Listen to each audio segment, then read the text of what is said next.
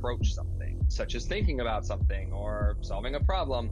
So our brain has these heuristics for how we think about people. You know, you, you see a guy with a bloody knife running down the road and your brain is going to immediately think psycho killer get out of the way right you haven't got to know him you don't know if you know he's carving a steak but you get enough clues that you make the, take the shortcut and you make this judgment call but sometimes these heuristics foul us up when we say, you know, this person who is a, you know, value investor, that's their identity. That's the label I have on them. That's all there is to it. Welcome to Innovation and Leadership, where I interview uncommonly high achievers like top investment fund managers, elite special operations soldiers, startup CEOs who sold their companies for billions of dollars, pro athletes, Hollywood filmmakers, really as many different kinds of experts as I can the whole idea is to hear how they did it and then what advice they have for the rest of us that can be applied to the organizations we're trying to grow and innovate. Thanks for listening, and I hope you enjoyed today's show. Today on the show is our next installment of our intellectual humility mini series with Shane Snow. Shane, what are we going to talk about this time? All right. So I'm calling this one the Science of Second Chances Part 1.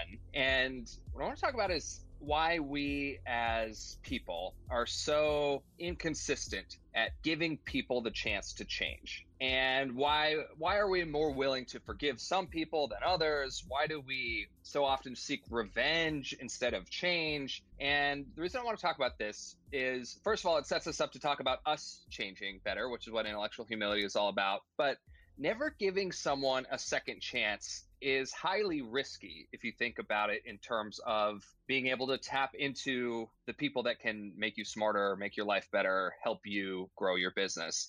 Never giving anyone a second chance uh, is risky because we all make mistakes and we all need to be allowed to grow. So you're missing out if if you give into this normal human tendency of not being so thoughtful about who you allow a second chance to.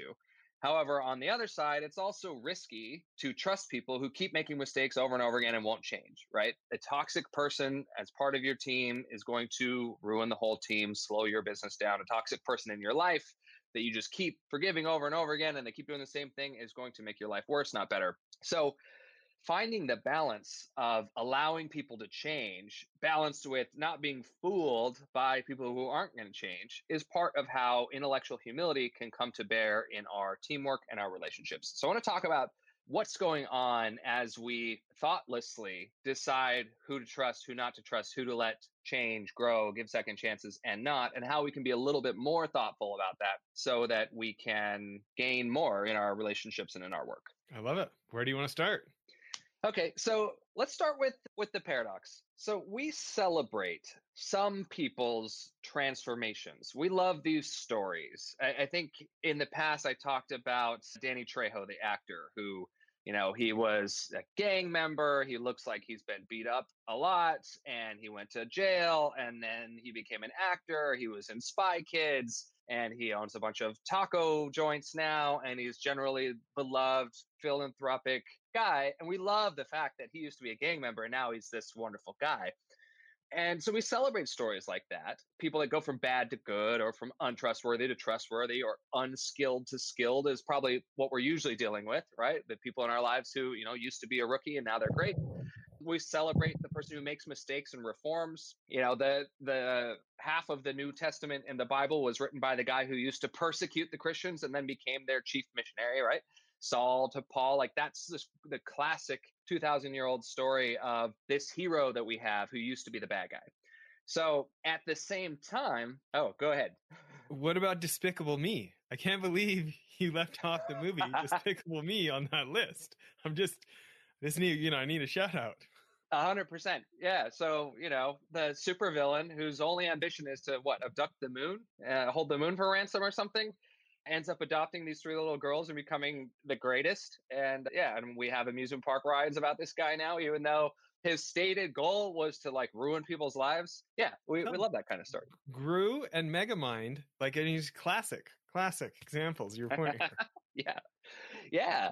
It's uh, and I mean even you know think about Darth Vader. Some of these stories we love the part when the bad guy becomes the good guy and saves the day. And so, why is it that we're so on board with that? Those are our hero stories. But when our teammate screws up at work, we decide we're never going to let them have uh, anything to do with our projects again. Or when someone says something wrong on the internet, God forbid, we decide to never let them out in public again, right? Or, you know, someone that's a friend of yours betrays you or does something wrong, and you decide that not only will you never speak to them again, but you're going to make all your friends unfriend them on Instagram. Why do we do that at the same time that we celebrate these stories of transformation? I guess I, am curious what you think is up with this uh, this dichotomy that that we, we see very visibly now as we you know we celebrate these stories in in the media, you know, uh, on in movies and TV of transformation, and yet in the social media, we're busy tearing each other apart for things that we've done wrong. I'm curious where you think this is uh, this paradox comes from. So I think part of it is there's there's some folks that don't intend to change or don't think they have anything about themselves to change, and like you said, those people can be dangerous to keep exposing ourselves to working with, you know, right? I think that for me, I think part of it is ego in the sense of like, they made me look so bad and I don't want to risk that again.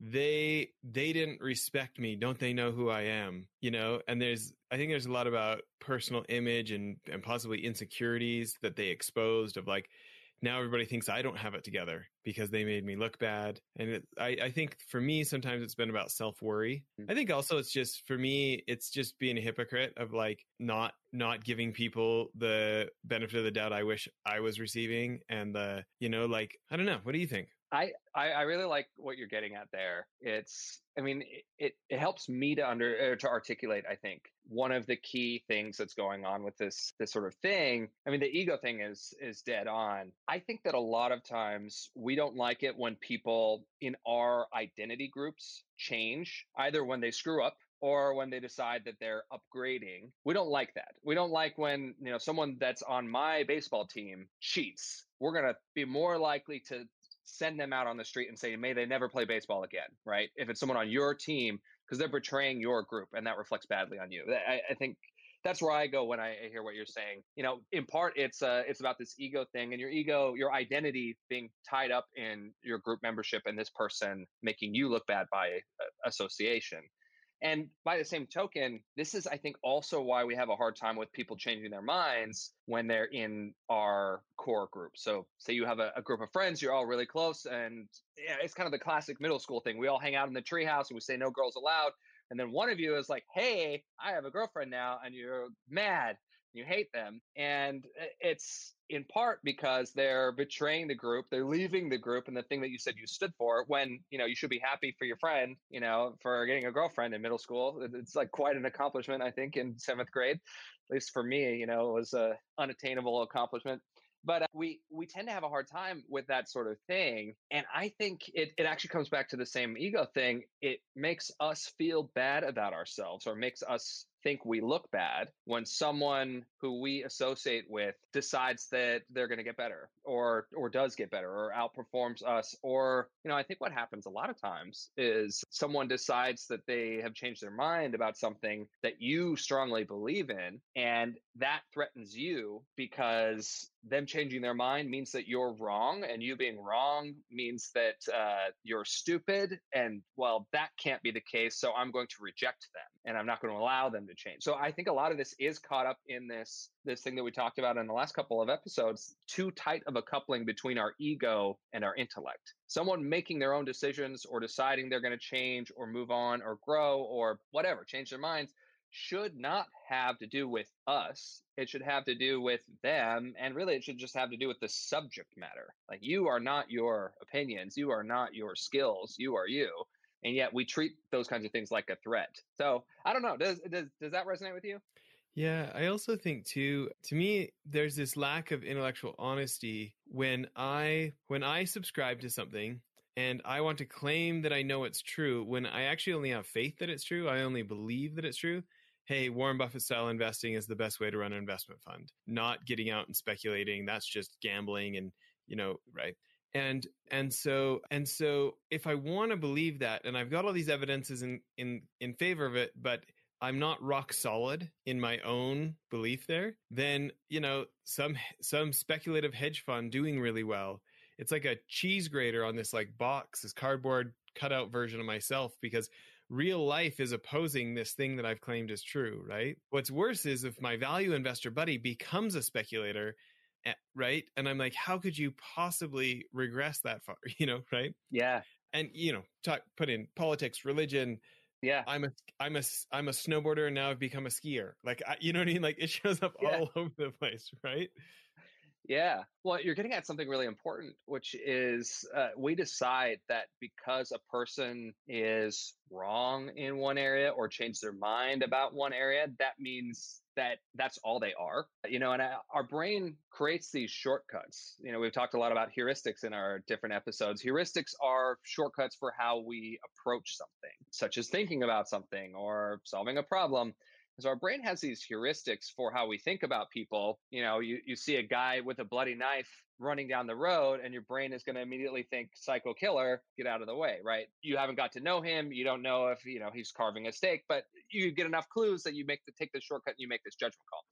But sometimes these heuristics foul us up when we say, you know, this person who is a, you know, value investor, that's their identity. That's the label I have on them. That's all there is to them. And so therefore I'm going to make a judgment call based on that in like a very black and white kind of way. And of course, that person is many more things than just their job and just their specific type of job and has many other identities at home and lots of things that they're drawing from. And, you know, I would dare say that it's probably silly to be dogmatic about the type of investor you are if your goal is to be a good investor. And so adding some nuance to that, you know, is important. I Well- dare, oh, yeah, go.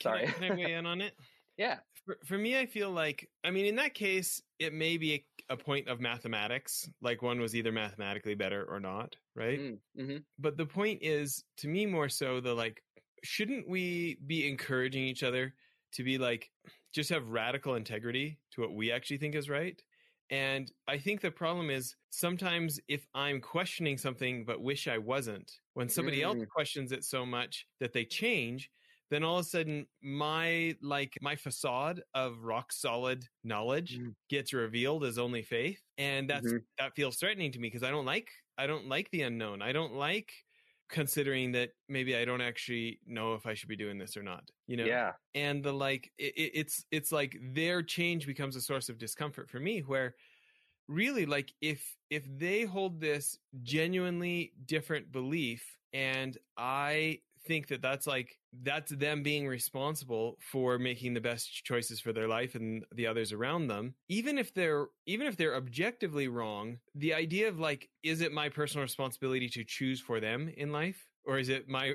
or am i my responsibility? Like I guess, and this is probably more of a philosophical approach, but like this idea of like, can we genuinely encourage people to be the best version of themselves and then have the respect for them to make their own mistakes, just like we'd like people to respect us to make our own mistakes instead of trying to control them. And right. So to me, there's like a mix of a few things in there, especially when you add moral things like business partners who feel like so and so shouldn't get a discount, but someone else wants to butter them up and give them it. And then that's not fair to everyone else. And isn't that morally wrong?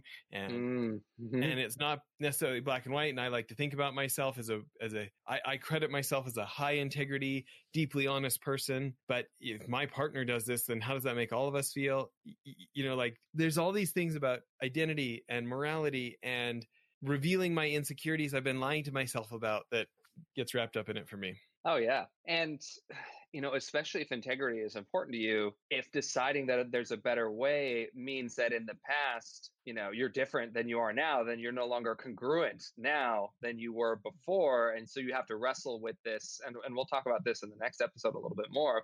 You have to wrestle this with this uh, idea that it's acceptable to change, even if that means not being consistent. And that can be really, uh, you know, uh, that can really screw up your head if you think about it too much, I think. So a story right along with that you probably know but famous doctor in europe i can't remember how to say his first name correctly i think it's ignaz semmelweis the guy who figured out germ, theory okay? Mm-hmm. the vienna hospital was so bad that women were having streets having their babies on the street and then coming into the hospital. The mortality rate is like you know three in ten women who go, went there to have their baby died right? And this guy Semmelweis, he goes away for two weeks and comes back and less women have been dying in the ward when he's gone and he realizes he is the he mm-hmm. in that science experiment he is the only missing thing. And Wow. he comes up with this he comes up with this hypothesis that somehow when he is teaching the medical students on these dead ca- cadavers and then coming straight over to his patients to deliver babies that he's somehow transferring something. That's what's killing these women. So he starts investigating this whole idea of germ theory and and starts this like crazy hand washing thing and all of a sudden the women stop dying right? It took him almost an entire generation of doctors to get doctors to embrace hand washing because it basically was saying i killed all those patients before. Ah, to wash my hands going forward means that i somehow participated in unnecessary deaths of people i claimed i was helping and they just straight out wouldn't do it years and years and years yeah, and you know, viscerally, no one wants to admit that. At the same time, why why is it so hard to say? But I didn't know, so I am not to blame. Like that. look God, at what if hard. my self-image what if my identity what if my value to the world what if i'm concerned that i maybe don't matter in the real world and my legal degree and being an expert and all these things i'm respected for is this proof the band-aid over this like hole in my heart hmm. right and to do that means ripping off the band-aid right my supposed geniusness of being a doctor and this helper and the, all these things I've had these accolades for all these years and the social status that potentially takes a hit and it comes down to taking care of me or taking Yeah. care of the patients. And so the self deception to lie to themselves about it, you know what I mean? Like the, I don't think it's, I don't think that it's like people are going like, oh, I'm going to lie to everyone about this. I think they lie to themselves Yes. in order to ignore it. Right. Right Yeah. and the self deception is the self deception is really attractive when you think about the apparent cost it feels expensive to own mistakes right Mhm. it can feel real expensive i don't know that's it my Yeah.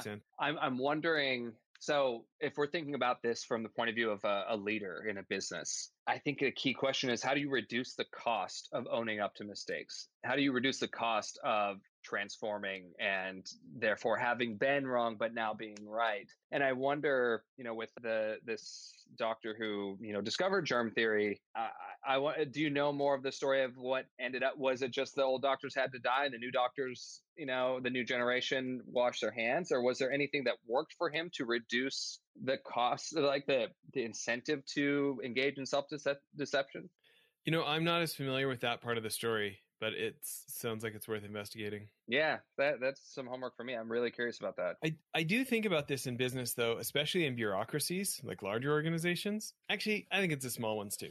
If the if the people like I feel like the people at the top, their their like radical self-honesty, level of integrity, level of personal responsibility is like the glass ceiling for the people below them. It is so rare to see Mhm. employees or team members take more personal responsibility than their boss, in my experience Yeah. hmm you know and like and what if it's big like the ceo's like i should not have bought that five billion dollar company this was a mistake that's huge Yeah.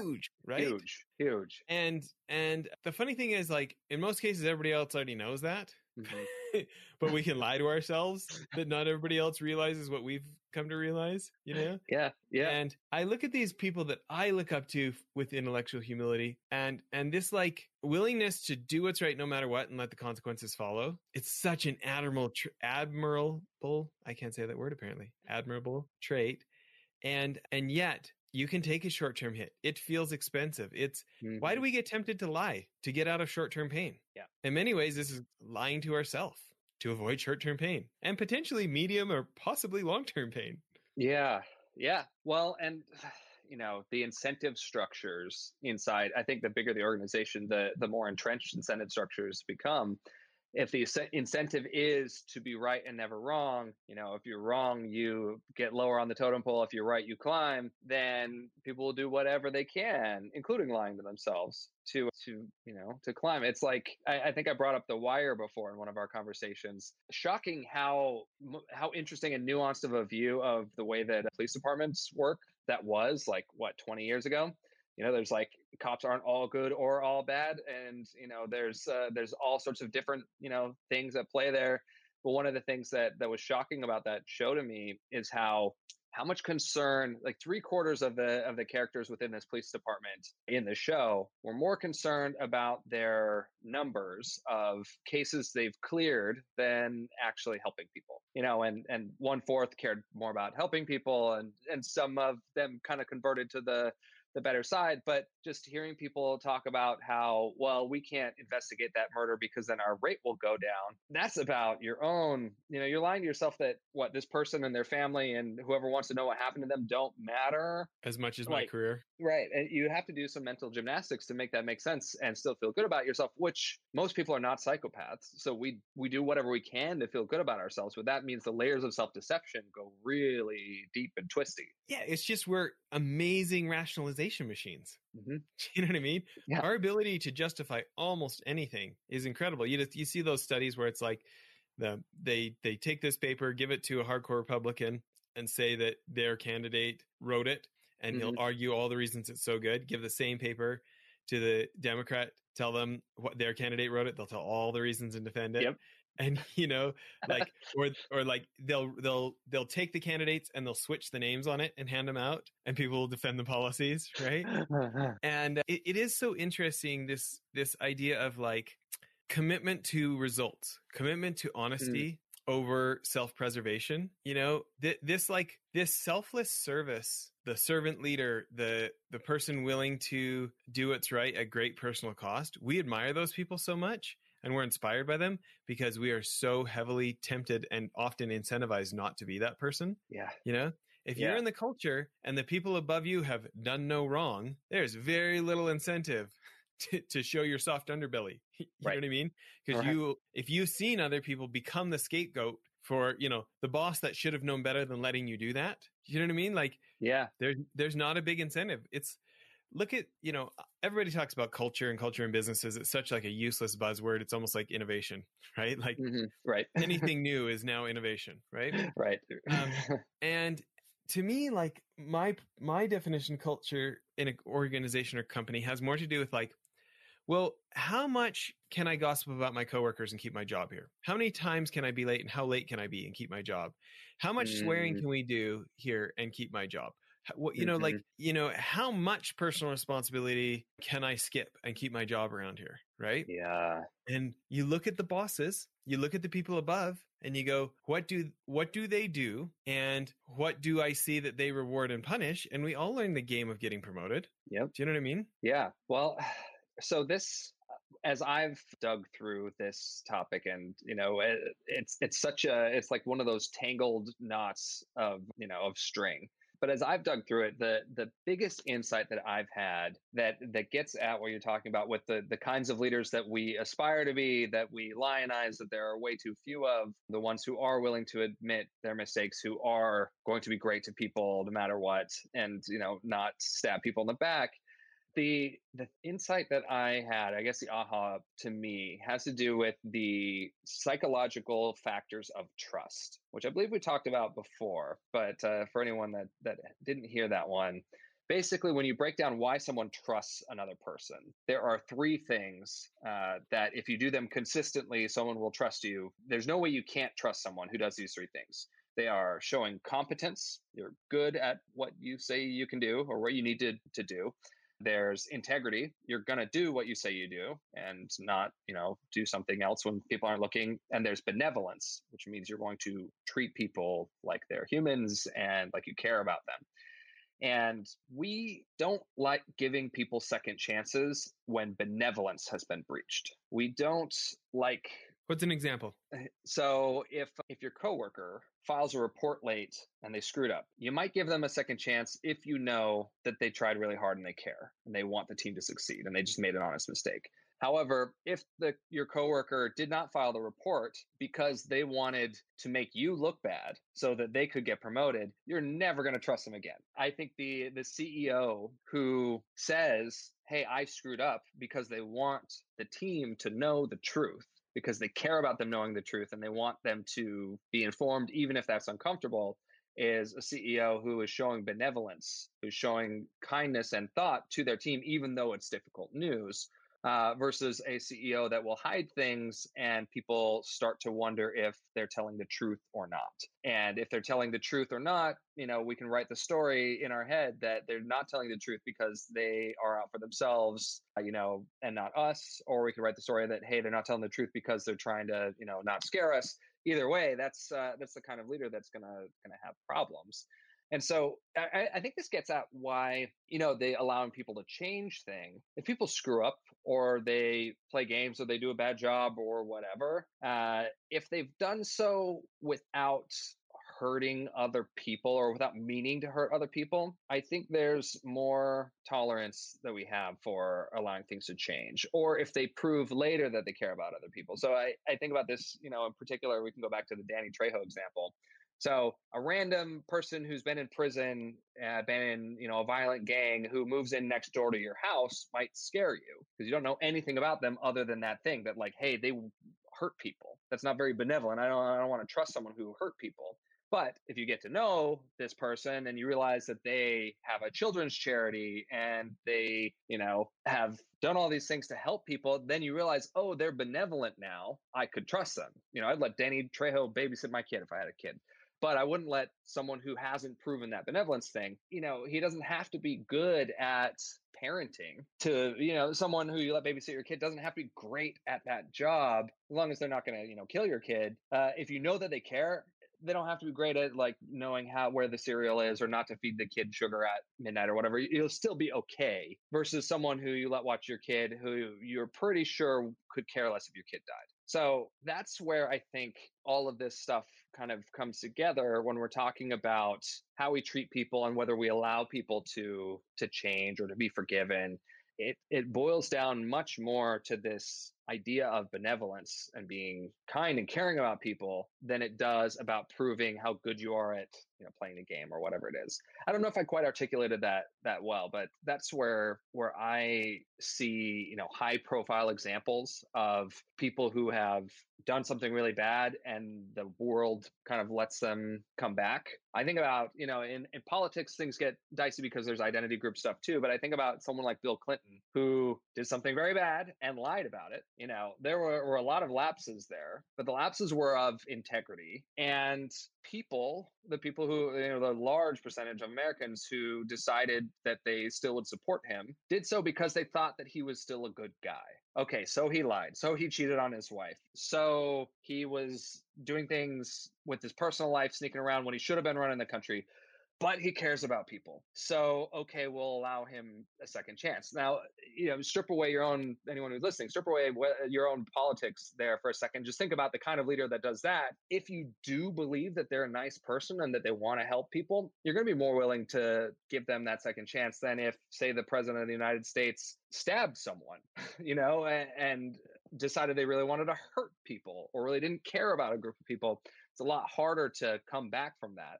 So it's sort of maybe a weird example, president having an affair versus a president stabbing someone, but those are the kinds of things that subconsciously I think are going on for us when we decide, well, should I give someone a second chance? And I, I'm convinced that the thing with celebrities, whether we're talking about, you know, an actor or a president or anyone, celebrities get more chances in front of us to show us that they're nice people, that they've changed, that like, oh, you know, I'm out of rehab and look at me doing charity stuff. Or, you know, I said that bad thing on stage of the comedy thing here's me apologizing, here's me doing things to show that I'm kind now. Whereas I think a lot of times in real life, someone does something awful and you say, never again will I deal with you. And they just don't get that second shot in front of you. However, if they're an actor, they show up on TV on The Tonight Show and you can maybe get to judge them again. So I think that's something that's interesting that, you know, fool me 10 times, shame on me. But a lot of times in our, our lives, we don't give people a, a second chance to prove whether they will be benevolent and have changed because of what they've done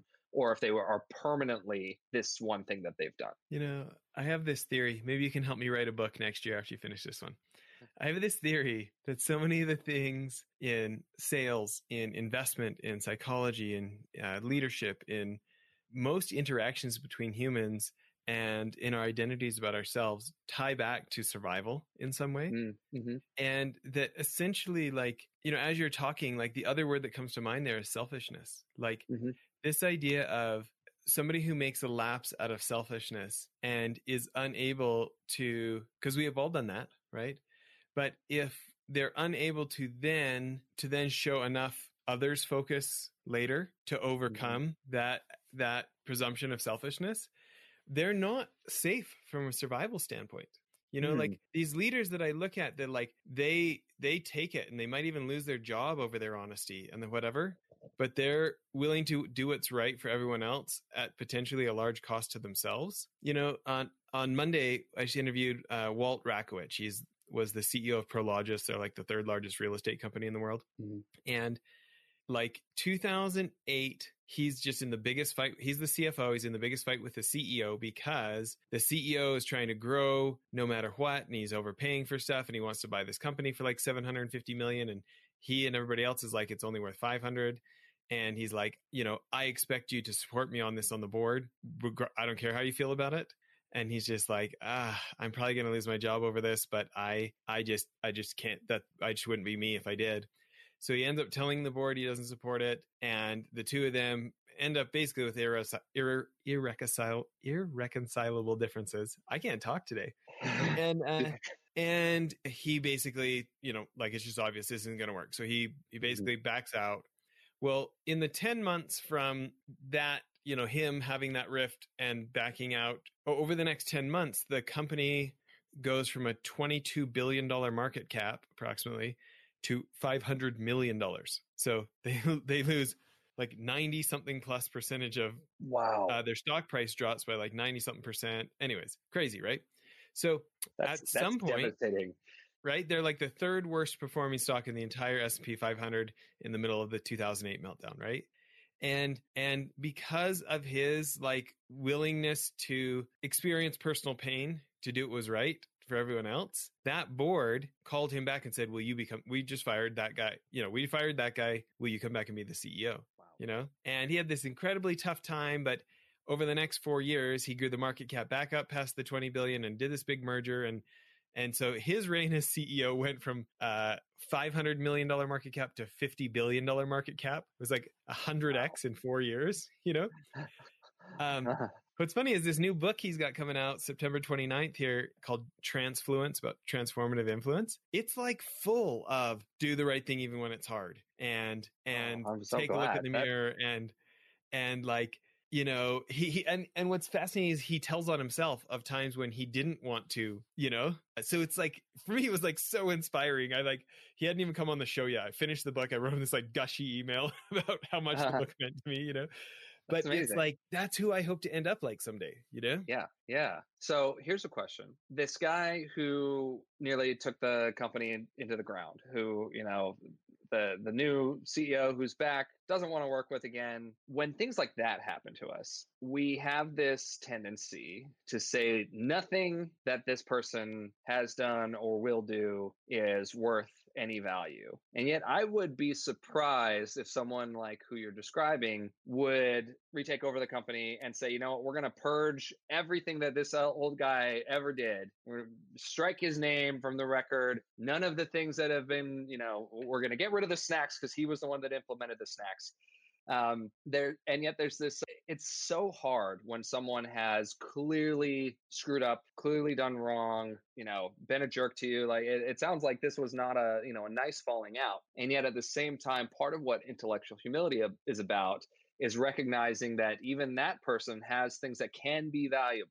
You don't have to work with them you don't have to you know make them part of your life anymore you don't have to send them a christmas card but you can also recognize that they have they have there are things that you can learn from them and this, I think, is one of the hardest things. It's it's one of the things that makes giving people second chances easier, knowing that you know you can learn from anyone. But I think it's one of the hardest things as leaders to do, and I mean in relationships too. When we're trying to judge kind of what we do about people who have you know have made mistakes, or what we do about people who say are bad people, but who have come up with a good idea. You know, there's this kind of classic.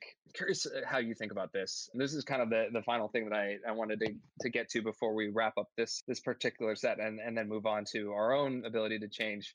But, uh, you know, what do you do about the great work of art that you find out that the artist was a pedophile? Or what do you do about, you know, the, you know, the jet engine that you're now using, you know, for your brand new plane and you find out that the guy who invented it, who's getting the royalties for it, you know, was a Satanist who, you know, sacrificed real humans. You know, what do you do? I mean, those are extreme examples, but what do you do about that when when someone is really bad or someone you just don't want to associate with and you want to cut them out of your life and yet there's something that they've done that is is useful or beautiful or whatever that i think is really hard for us to deal with. I'm, I'm curious what your calculus is for you know there's there's more extreme versions of this and less extreme versions of this. The person you don't like who has a good idea and you you can grumble but you know you may as well consider their idea versus the person who's an awful person who creates a piece of art. Do you have to pay attention to I'm, I'm curious your calculus for that sort of thing because i think it ties into all of this you know i'm going to go back to survival right i think that i think i think that there's like what I might be tempted to do versus what I think the right thing to do is, right? And like for instance, um at, at a marketing company, right? I I might recognize that the Nazis were in and and the you know Stalin who arguably murdered more people, right? Were incredibly effective at swaying human opinion, the way they approached propaganda, and, and that there's actually like ways that those same principles could be used for good, right? Mm-hmm. However, um, proposing this to the group of like what we can learn from Stalin and Hitler, do you know what I mean? Yeah. No matter how true the subject is, because of the visceral emotional ex- response, and that being associated with like having anything associated with that, it's like the the logical part of the brain gets kicked offline. You know, quick brain mm-hmm. science. That the traffic cop of the brain, the thalamus, when it sees a threat, it can stop thoughts from going to the most advanced part of our brain, the neocortex, the logic lawyer part of our brain, right? It just like elbows his traffic buddy, the amygdala, and pulls the fire alarm, dumps adrenaline cortisol into the bloodstream, right? and you know we stop the digestive tract and muscles like the biceps and quads start receiving a bunch of blood for fight or flight well if all that's happening and they're not listening to what the nazis were actually smart about just using it for evil it actually didn't do you any good to talk about it you know what I mean? Yeah. And so, so we had a.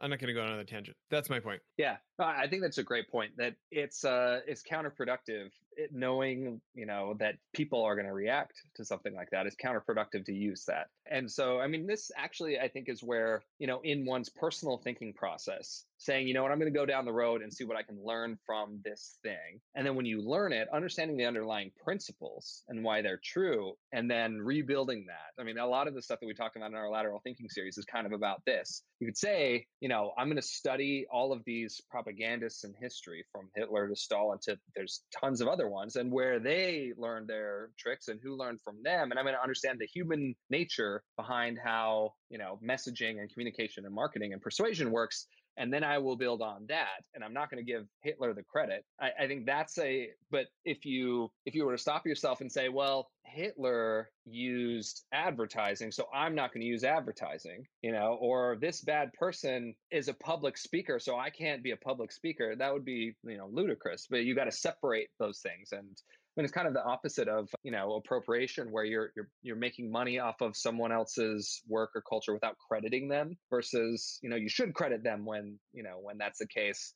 I think learning from people, no matter who they are, don't credit them if it's going to be problematic. Don't, eh, but but don't cut yourself off from exploring. So the the Freakonomics guys talk about this about in one's own safe environment of thinking, suspend your morality strategically once in a while so that you can learn something and then re implement your morality so you can decide what your judgment is on it. And I think that's that's a pretty good, you know, most people uh, are not going to just decide that they're going to be an immoral bad person because they've thought about something, but take your hat off for a second and then put it back on to be the filter. I think that's a really interesting thinking process. So to to endorse your point there, one of my heroes, your your friend Ryan Holiday, you know, in my favorite of his books, The Obstacle is the Way, he's got a chapter about what Rommel, you know, a Nazi, what he did that was highly effective in the ways that he charged ahead with boldness in ways that everybody else was afraid to. And he like he created his own openings. And it's like an objective, it's like an objective observation of an effective technique without an endorsement of personal beliefs, you know? And and I think he straddles that really well. I, I remember being in Nigeria with this 25 year Navy SEAL guy. We we were with SOCOM. We were teaching this class for like, hey, we were with all these American special ops guys. We were like, here's the mistakes we made in Afghanistan. Here's the mistakes we made in Iraq. Hopefully, you guys don't have to make these same mistakes with Boko Haram, right? And we're sitting at the hotel, and he's telling me all these great things he's learned from Genghis Khan. Yeah, and, like, and he's like, we were had enough of a friendship. He's like, hey, set aside, you know, set aside the atrocities, set aside the things that we can't endorse about him, and look at like look at all these highly unifying things where he didn't crush people and he let them have their autonomy and he mm-hmm. you know what i mean like anyways so yeah i mean it, it, goes back to this don't lump people you know you be strategic about what you say if you're trying to persuade people and you know and and get them on on board with what you're doing and psychological safety counts for a lot if you want to talk about things that are nuanced but don't treat people like they're one thing. Don't you know don't assign one label characteristic or judgment to every aspect of every person and it'll i think it will go a long way.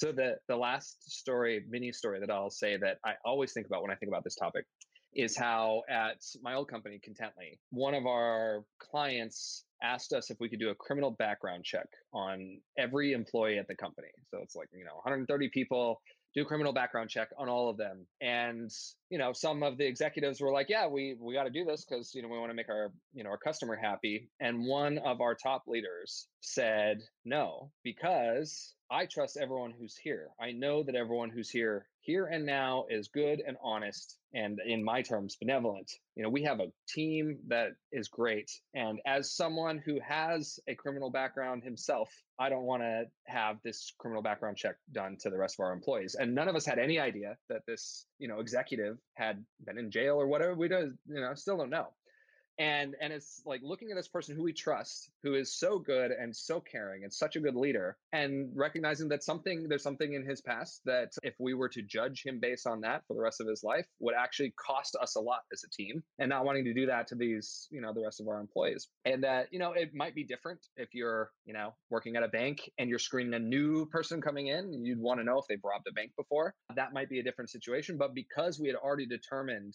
through you know time and consistency that the people we had were honest and good, it was an unnecessary thing for us to, to do that could actually create some biases about who people are who had genuinely changed and we knew that. So I always think about that. If everyone knew every mistake that I uh, had ever made and judged me purely based on that, that's every facet of me. You know, I'm not talking about someone that that history has judged you know, completely like like Hitler. Like you know, he did enough bad things so consistently that we should not you know hire him to work at our bank, you know, or you know respect him at all.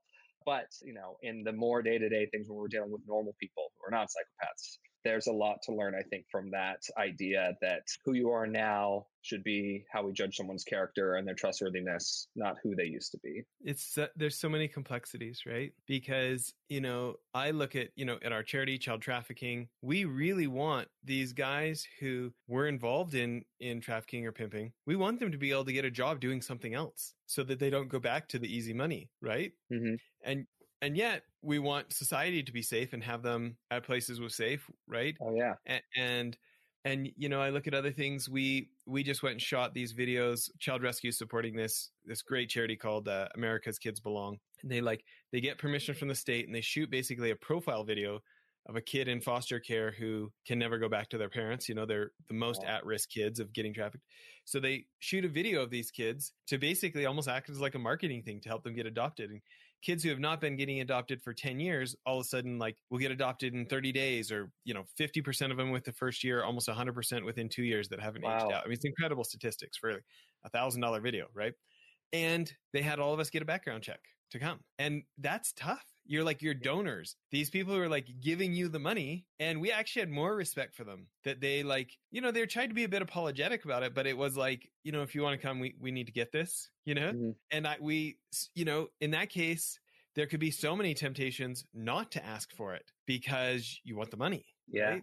yeah. Or i worked at black and decker in southern california early on in my sales career and i remember this kid who worked a couple cubicles over one day wasn't there and we're like hey what happened to him and it's like so he'd like basically done like a stolen identity thing and applied under like a false social security number and stuff wow. to get this job to avoid his criminal record being shown and and it ended up coming up coming out later and yeah. I think like the way that it came out, he'd actually filled in the information that led to him being found out. like, where did you think this was going to go, pal? You know? Uh, yeah. But well, somebody I, who's like actively, you know, so there, like for me, there's not these hard and fast rules. There's these like, there's these complexities and what principles can we apply in the yeah. situation. And to the point that I got so excited to have this whole uh, mini series with you is I personally believe the more intellectual humility that I can work on on myself, that's going to help me make better choices at those judgment calls. Yes. Yeah. So I was hoping for you to fix me. So, well, I, I mean, what you're saying, I mean, it's teaching me so much that, like, even as I talk about these principles, recognizing that everything is about handling situations by situation. There are saying that, like, never should anyone do background checks is also dogmatic, right? You know, in the case for us, there was nothing that a background check could reveal that at our media tech startup would have possibly changed our mind about someone who we already, who we knew presently was good.